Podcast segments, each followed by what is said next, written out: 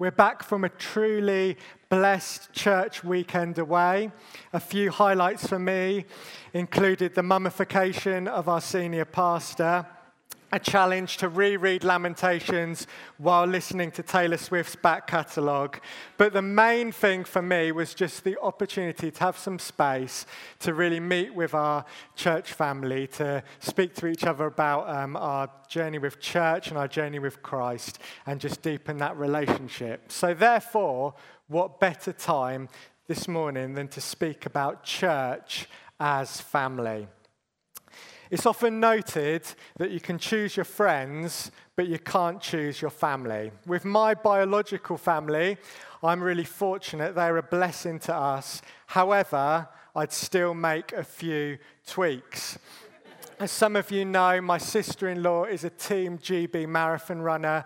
Her husband, my brother, is a really good runner in his own right. So, therefore, my sub 25 minute 5K at the 2022 Bracknell Samaritans Fun Run got no praise or respect whatsoever in my family. Was not mentioned in my parents' Christmas newsletter, did not feature in the top 10 competitive 5Ks ran that year in my family.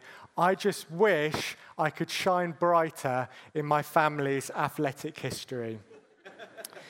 You will have your own unique family story with its specific challenges and blessings that will maybe shape your view of what family looks like. You will have your own unique story of maybe that wonderful auntie or that challenging uncle. Maybe you are that wonderful auntie or that challenging uncle but you can't choose your family. As I joke about my family, I'm fully aware that some people will have a completely different story. There will be a lot of pain in that relationship. Can I encourage you that God knows and He is working through that today? To a certain extent, you can't pick your church family. We are so blessed to be full of wonderful people in this family. However, I would still make a few tweaks. In the ideal world, there would be less West Ham supporters among us. The irrationally high numbers I find quite odd and unsettling. If they win on Wednesday, it will be unbearable. But we will be forced to celebrate together as we are family. Our, our church's family puts family front and center, slap bang in the middle. Reading Family Church. So, why do we want to action church as family? Well, the reason is it's modeled like that everywhere you look in the Bible. Let's read Ephesians 2, verses 18 and 19, which will say, Now, all of us can come to the Father through the same Holy Spirit because of what Christ has done for us. So now you Gentiles are no longer strangers and foreigners, you are citizens along with God's holy people. You are members of God's family. Point number one this morning God models family. Straight out of the blocks, Adam in the Garden of Eden, we can read in Genesis 2, verse 18. It says, Then the Lord God said, It is not good for man to be alone. I will make a helper who is just right for him. And remember, this is said pre fall. This isn't the plan B. This isn't, okay, we've got to do it this way now. Relationship has always been God's plan, always been the model, because God is a relational God and we are made in his image. God is relational in terms of the Trinity. God is relational in how he deals with us, how he communicates, how he sends Jesus for us. Our God made us for relationship. God models being relational to show how we are to interact with others. It is not good for us to be alone. Number two, Jesus models family. Jesus himself modeled relationship. He did not do it on his own. First thing in the Mark's Gospel, chapter 1, he immediately starts gathering disciples. He also builds up a wider community of people like Mary, Martha, and Lazarus. He builds his church family and he loves his church family. In John 15, verse 15, this is Jesus speaking to his disciples. He says, I no longer call you slaves because a master doesn't confide in his slaves. Now you are my friends, since I have told you everything the Father told me. Jesus assures his disciples that they're no longer slaves, nor servants, nor colleagues, not associates, not employees, not students. Jesus chooses to describe his disciples as friends. The wonders of Google will tell you the Greek word here is philos, which obviously means friend as a noun, but as an adjective, it means it's a term of endearment. It's an emotional term. When we say we want to model church as family, it is a statement of endearment, it is an emotional term.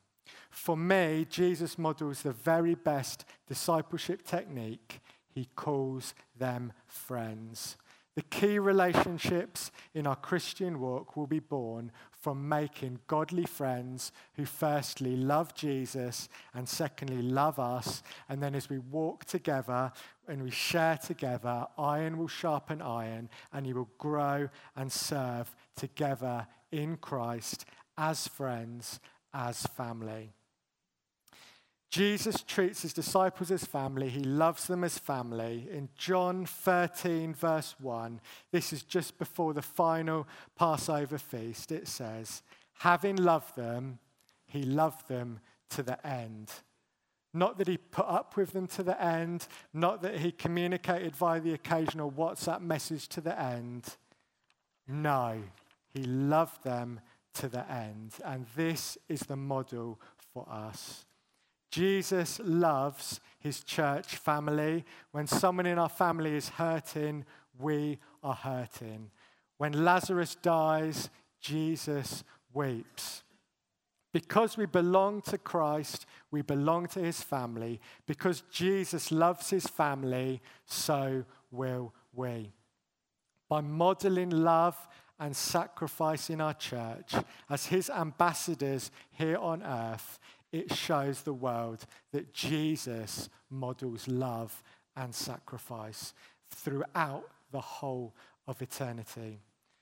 By taking that deep interest in each other, we show a tiny glimpse of the deep interest that Jesus has in that person. How important they are in God's eyes and in God's family. Number three, the early church models family. Church in the New Testament, it looks like family on a mission. In Acts 2, we have Pentecost. They're all gathered together in one place. The Spirit comes, the Lord adds to their number daily all who are being saved. It says, all the believers were there together and had everything in common. They shared possessions, they shared their homes. The New Testament church shows us what loving each other looks like, fulfilling whatever the need is. Somebody needs a kidney, don't worry, I've got two. You can have both. When I hear the stories of what people are doing in this church, how they are serving each other, the kindness, the sacrifice, the heart for this, it inspires me. And I'm so grateful to be part of this family. We are called to be family on a mission. He draws us close and he sends us out. At the Reading Half Marathon, we went to support Naomi, who is our Team GB sister in law. While we were waiting for her to run past, this lady began to start chatting to me. She said, Are you supporting someone in particular? I said, Yes, my sister in law is running. And she said, How lovely. It's so much nicer when you have someone to support who is part of it. And I said to this blessed lady, Oh, she's not here to be part of it She's here to win it. And she gave me a funny look and she sidestepped away, and we have never spoken since. Naomi did win. Hold that thought. If you look at this area on Google Maps, you will see a chip shop, you'll see a leisure centre, you'll see a football stadium, you'll see JMA, you'll see Reading Family Church offices. And while the chip shop and the leisure centre and the football stadium are here to be part of the community, as Reading Family Church, as God's people here on earth, we are here for more. We're not here to be part of it, we're here to win it. We have a greater significance, we have a higher calling. We are here to be the most important thing in this community. Why? Because Jesus is the most important thing in this community. Not for our fame, because what would be the point in that, but for Jesus. Jesus' name to be lifted up in our town. The Savior, the solution, the King of Kings, the Lord of Lords, the way, the truth, the life. We are here to be family, loving each other well, on a mission for Jesus, winning souls for Christ. We seek to be a growing, Jesus centered community, bringing God's kingdom to Reading and beyond. And we are going to do that as a family in Christ. There are no solo missions in Christianity. It's a relational thing, it was never intended to be a private thing. There is no call for the lone wolf heroes that you see in films like James Bond or John Wick taking on the world on their own. They need not apply. No solo missions, no contractual arrangements, no colleagues, no random people that just happen to be in the same church as us. Instead, partnering with Christ as his church, as his family, for his glory. In Acts 20, verses 36 to 38, we have the moment where Paul is leaving the Ephesian church. It says in verse 36 when he had finished speaking, he knelt and prayed with them. They all cried and they embraced and kissed him goodbye. They were sad most of all because he had said that they would never see him again. Then they escorted him down to the ship. This is real. This is what family looks like. No one is exempt from this. Even Paul, the no nonsense hard man, he does family, he does emotion. When the Apostle Paul leaves your church, the immediate thought was not, that's going to leave a big gap in the preaching rota. Instead, what grieved them most was the fact that they would not see his face. Deeply relational, deeply emotional, because this is family. We do church together. We do weekends away together. We serve together to build that connection between us, to love Jesus better and love each other better as a result, to draw us close, to send us out. Full transparency here is the catch being family comes with a cost. It will cost you your time. It's messy. It's, it needs vulnerability. Family requires sacrifice, dedication, commitment, contribution. We might get hurt in our church family. Jesus got hurt in his church family. Peter denied him. Judas betrayed him. The others let him down at various times. There are examples of failing attempts of church as family in the New Testament. If you read Corinthians, it's issue after issue there. The solution is not to change the model. The solution is to double down on the model. It's to correct the issues, repair the relationships, love Jesus, and love each other. The church is not a man made society which we can participate in or opt out of depending on our own level of satisfaction. The PTA, the neighbourhood watch, the Thursday night five-a-side football does not obligate us to personal sacrifice when things get tough, but family does. Family is not just a Sunday thing, it's an every hour of every day thing. If you are a Christian and you struggle with the church model, point number one, it's family. It's meant to be a painful, annoying mess. It is complicated. Point number two, this is the plan. This is the bride of Christ. There is no plan B. This is how we fulfill the Great Commission. This is it till Christ returns. And then after that, we are still stuck with each other. So we may as well start practicing in this now. Point number three we are not perfect here. We are flawed people trying to do our best. You may prefer a different style of church, a different way of doing things, maybe a different preacher who's better at sermons. But the non negotiable part is the church, is the family, because that is the bit that is explicitly modeled by God. Just to finish, how do we practically model this even better? How do we respond to this? What are the next steps? Is it church membership, like we've seen this morning? Is it attending that life group, joining that rota, befriending that person, being accountable to that person? Is it increasing in hospitality, whatever that may look like? Is it gathering that team to do that thing to impact our town? Is there a specific calling for you this season, someone to invest in, someone to reach out to? Is there someone to bring in from the fringes of this church? Is there something you need to do to move from the fringes of this church?